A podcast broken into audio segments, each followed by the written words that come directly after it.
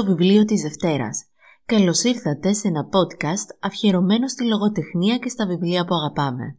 Το βιβλίο της Δευτέρας είναι «Παρατεταμένος χρόνος» της Μαϊλής Μπεσερή από τις εκδόσεις Y.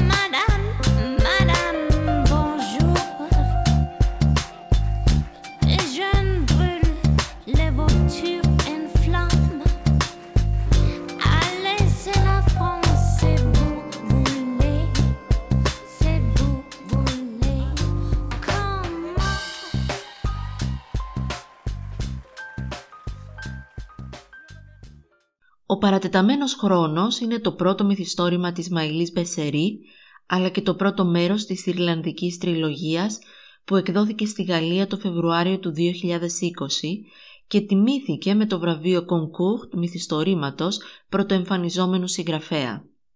Στα ελληνικά κυκλοφόρησε από τις εκδόσεις Y σε μετάφραση της Λίζη Τσιριμόκου.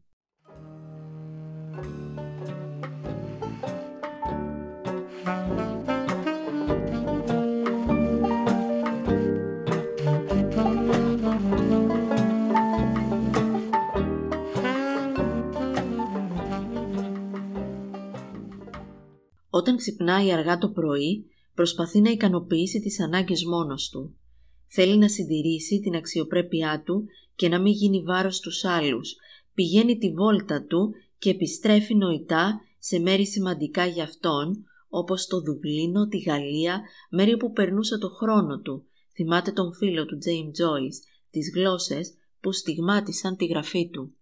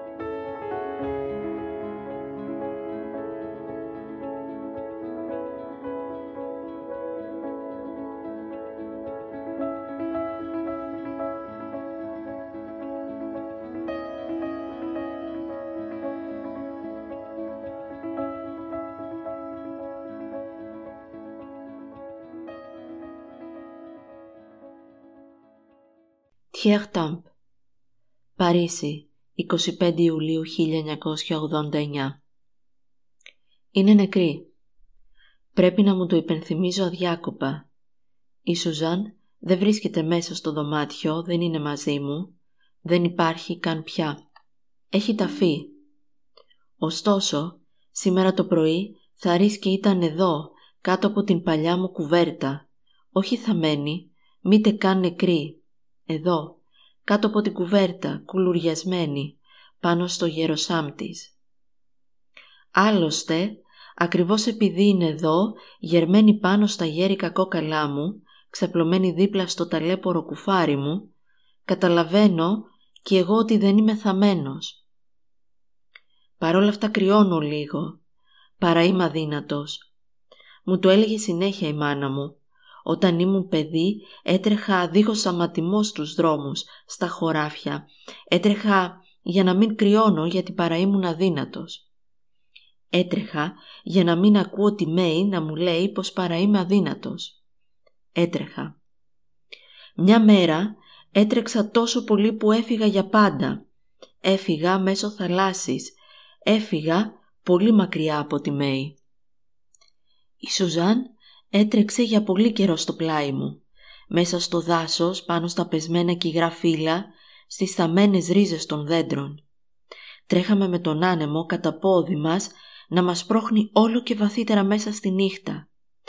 Τρομάζαμε από τον τριγμό των βημάτων μας του βάρου μας. Τρέχαμε τότε με ακόμα μεγαλύτερη φόρα, τρέχαμε από φόβο. Την πονούσαν τα πόδια της τη Σουζάν, έτρεχε όμως. Τα βάτα μας τσιμπούσαν, τα κανιά μου χτυπούσαν στη γη, ένιωθα κι εγώ όπως και η Σουζάν τη καρδιά μου να τρέχει. Η Σουζάν γραπωνόταν από τον ώμο μου, από το πανοφόρι μου, στηριζόταν επάνω μου για να σηκώσει τα κουρασμένα της πόδια από τη βαριά γη. Τη γη που την κουβαλούσε σαν φορτίο, σαν μολύβι, μέχρι να λιώσουν οι σόλες. Τα πόδια μου δεν τα ένιωθα. Έτρεχαν και για μένα και για τη Σουζάν. Ένα πόδι για τον καθένα. Σηκωμένο από την τρομάρα. Είχε πια εξαντληθεί τόσο καιρό που μέσερνε. Τέρμα η τρεχάλα. Η Σουζάν πέθανε. Δεν βρίσκεται μέσα στο δωμάτιο. Παράτησε το πανοφόρι μου. Η Σουζάν με παράτησε. Κρυώνω κάτω από την κουβέρτα. Σήμερα είναι, νομίζω, Παρασκευή. Από το κρεβάτι μου το μόνο που βλέπω έξω είναι ένα μαδημένο πλατάνι.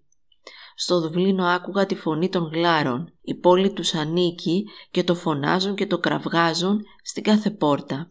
Περικυκλώνουν τους πύργους, τους Άντικοβ και οι ορδές τους στάνουν μέχρι το κέντρο. Κρόζουν και καταβροχθίζουν τα πάντα στο πέρασμά τους. Αρπακτικά πρέπει να τα δεις πώς γυροφέρνουν. Ξαναβλέπω τον εαυτό μου στην Ιρλανδία να επιταχύνω το βήμα. Τη βιαστική σκιά μου να καθρεφτίζεται στον λίφη, ενώ αυτοί με διπλαρώνουν. Νόμιζα πως άκουγα τα γόνατά μου να χτυπούν, ήταν όμως απλώς οι σόλες μου πάνω στην κρίζα πέτρα. Αργότερα, όταν ερχόμουν για να δω τη Μέη, όταν ερχόμουν για να δω τη μάνα μου, οι γλάροι είχαν χοντρίνει κι άλλο έτρωγαν τα πεταμένα αποφάγια των εμπορικών πλοίων που φόρτωναν στο λίφι.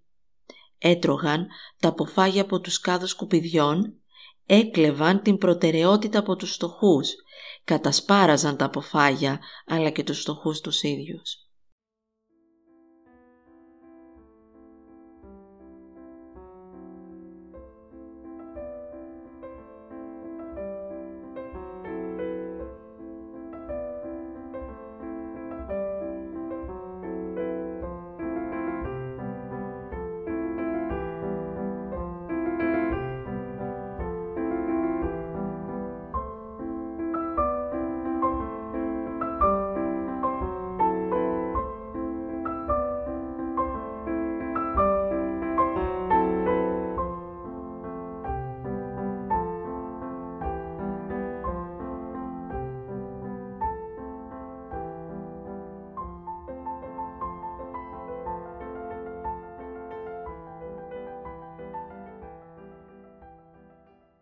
Ο Μπέκετ δεν ανακαλεί μονάχα μνήμες, παρατηρεί. Οι ένικοι του οίκου ευγυρίας αποτελούν αντικείμενο παρατήρησής του. Πότε εκνευρίζεται μαζί τους, πότε αδιαφορεί, το προσωπικό επίσης τον ενοχλεί, δεν υποτάσσεται, διατηρεί τα χαρακτηριστικά της προσωπικότητάς του. Γράφει, προσπαθεί να κερδίσει όσο χρόνο μπορεί ενώ ο ίδιος γνωρίζει ότι τελειώνει. Πεθαίνει το Δεκέμβριο του 1989.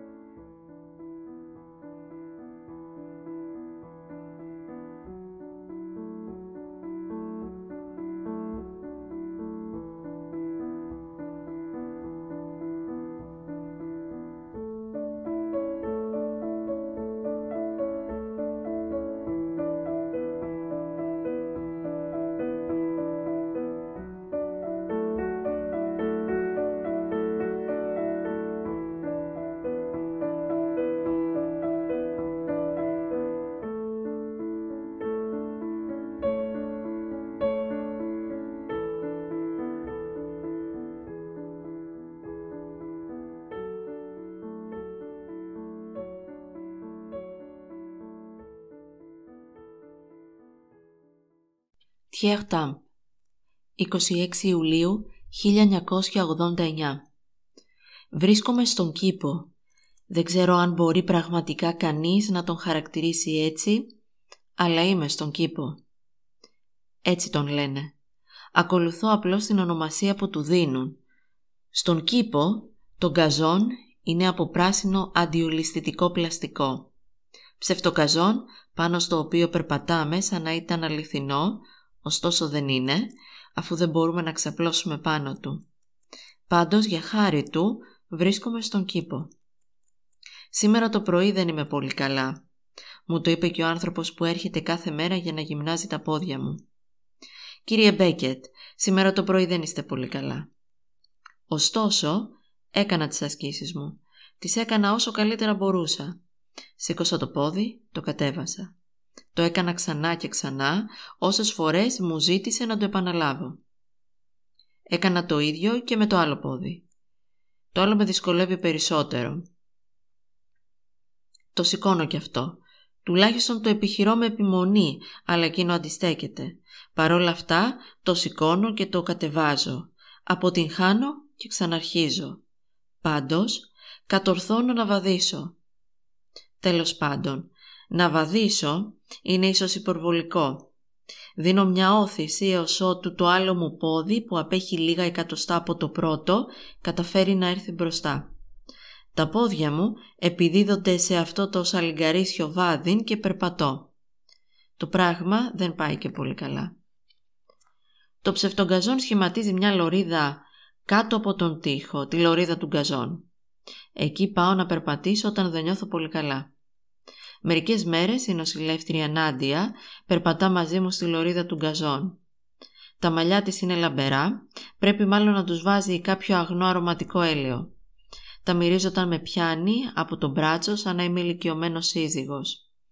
Τα μυρίζω όταν αγγίζει το γέρικο σκαρί μου για να το βοηθήσει να κινηθεί. Τα μυρίζω. Τι να σκέφτεται άραγε. Τι να σκέφτεται όταν πιάνει το αδρανές μπράτσο μου και την κοιτάζω πίσω από τα χοντρά στρογγυλιά γυαλιά μου. Δεν ξέρω. Κάνει τη δουλειά της. Είναι ευγενική. Και αν με βαριέται δεν με αφήνει να το νιώσω. Εγώ μυρίζω από μακριά τα μαλλιά της. Δεν πλησιάζω. Αποτροπή για το τι θα μπορούσε να νιώσει. Αφήνω το μπράτσο μου να κρέμεται ελπίζοντας ότι θα το πιάσει. Πράγμα που δεν συμβαίνει πάντα. Ο μαντρότυχος που περιβάλλει τον κήπο είναι ψηλός. Στην οδό Ούλμ δεν υπάρχει τείχος αλλά ψηλά κάγκελα. Τα κάγκελα που έπρεπε να πηδήξω, πηδούσα τον τείχο για να πάω να πιω. Έπινα και πηδούσα τον τείχο, τον πηδούσα προς τις δυο κατευθύνσεις. Στην αναχώρηση και στην επιστροφή. Στην επιστροφή με λιγότερη χάρη, πάντως πηδούσα. Τα έπινα μαζί με τον φίλο Τόμ.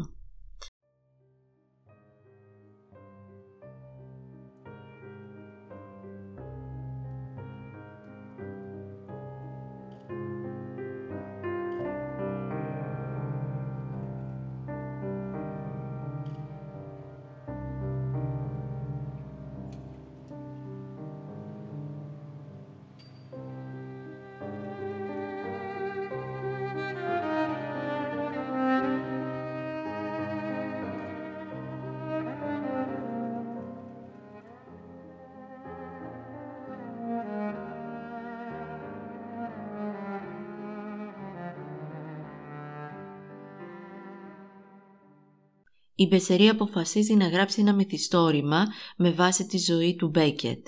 Θα γνωρίσει στον αναγνώστη τον Μπέκετ ως ήρωα και όχι ως συγγραφέα.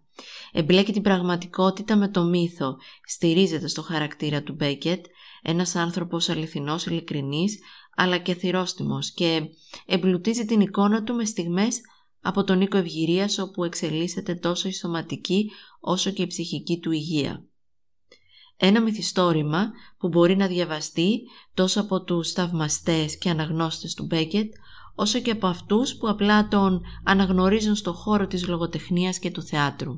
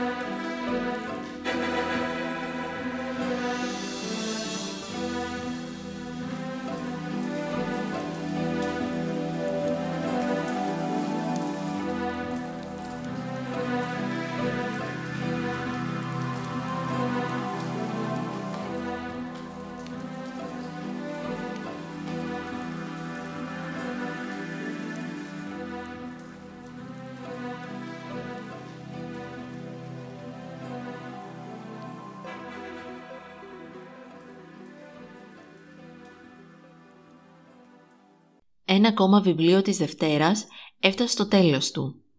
Ραντεβού την επόμενη Δευτέρα με ένα ακόμη νέο βιβλίο. Μέχρι τότε να είστε καλά και μην ξεχνάτε να μου αφήνετε τα μηνύματά σας στο Instagram, στο My Bookshelf ή στο βιβλίο της Δευτέρας.